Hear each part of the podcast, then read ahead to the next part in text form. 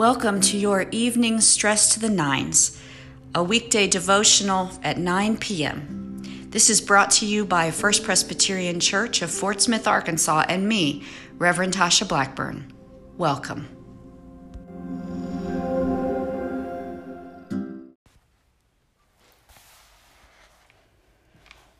Good evening. Let's begin. O God, come to our assistance. O Lord, hasten to help us. The Lord grant us a restful night and peace at the last. We are midweek into eating leftovers, and I don't know if you've eaten any at your house. Uh, we have already had some at our house. I will tell you, growing up, uh, we always said a prayer um, before meals, no matter how humble the meal or how special. And in my uh, family, we always said the same prayer unless maybe it was Christmas Eve or, or Easter morning. But other than that, at every meal, we said the same prayer. And it was, Come, Lord Jesus, be our guest. Let these gifts to us be blessed. Amen. And sometimes we said it in record time, and sometimes we said it with more heartfelt meaning.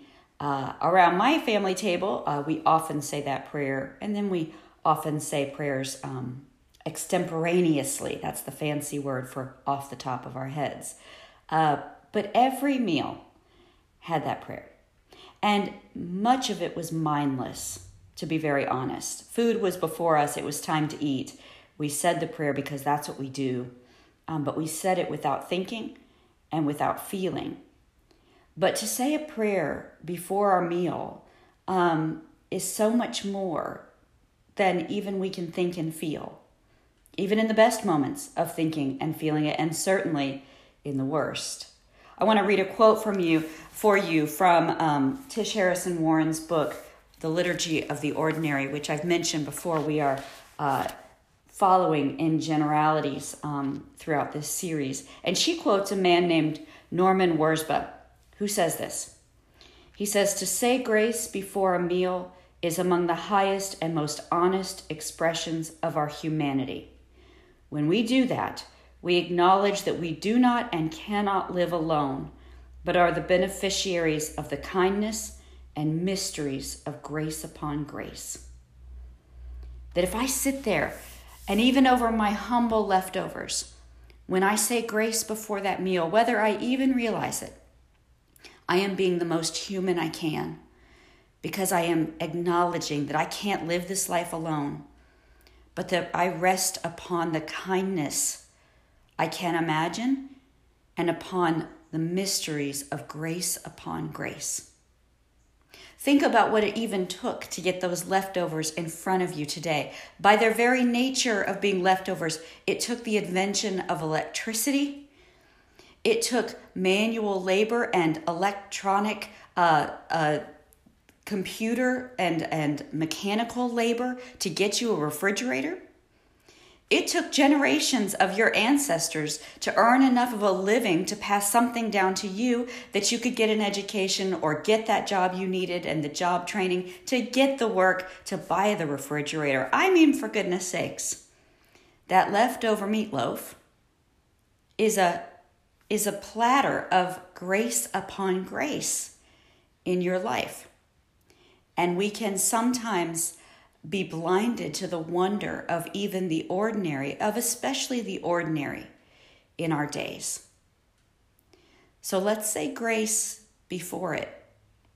Sometimes it will be unthinkingly, sometimes it will be with more fervor, but it will shape us either way, meal by meal, bite by bite, prayer by prayer. It will shape us so that we can perhaps open our eyes, raise up our heads, and see the wonder that is all around us. Let's pray. Lord Jesus, we so often forget to be grateful for what is all around us. We become burdened, weighted down, distracted,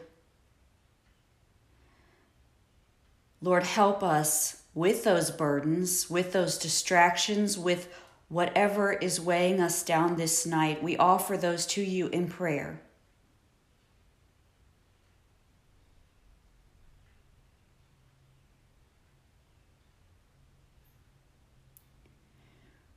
We pray that as we can allow you give our burdens and our weights to you that it will enable us to live more joyful lives, more lives of amazement and gratitude and wonder.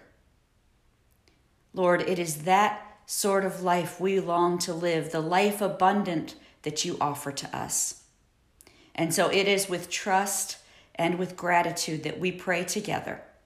Our Father, who art in heaven, hallowed be thy name.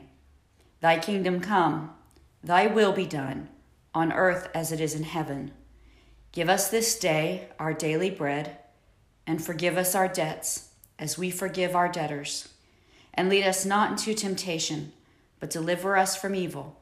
For thine is the kingdom, and the power, and the glory forever. Amen. Phil will be with you in the morning, and I'll see you tomorrow night. May the Lord bless you and keep you. May the Lord's face shine upon you and give you his peace, now and forevermore. Amen.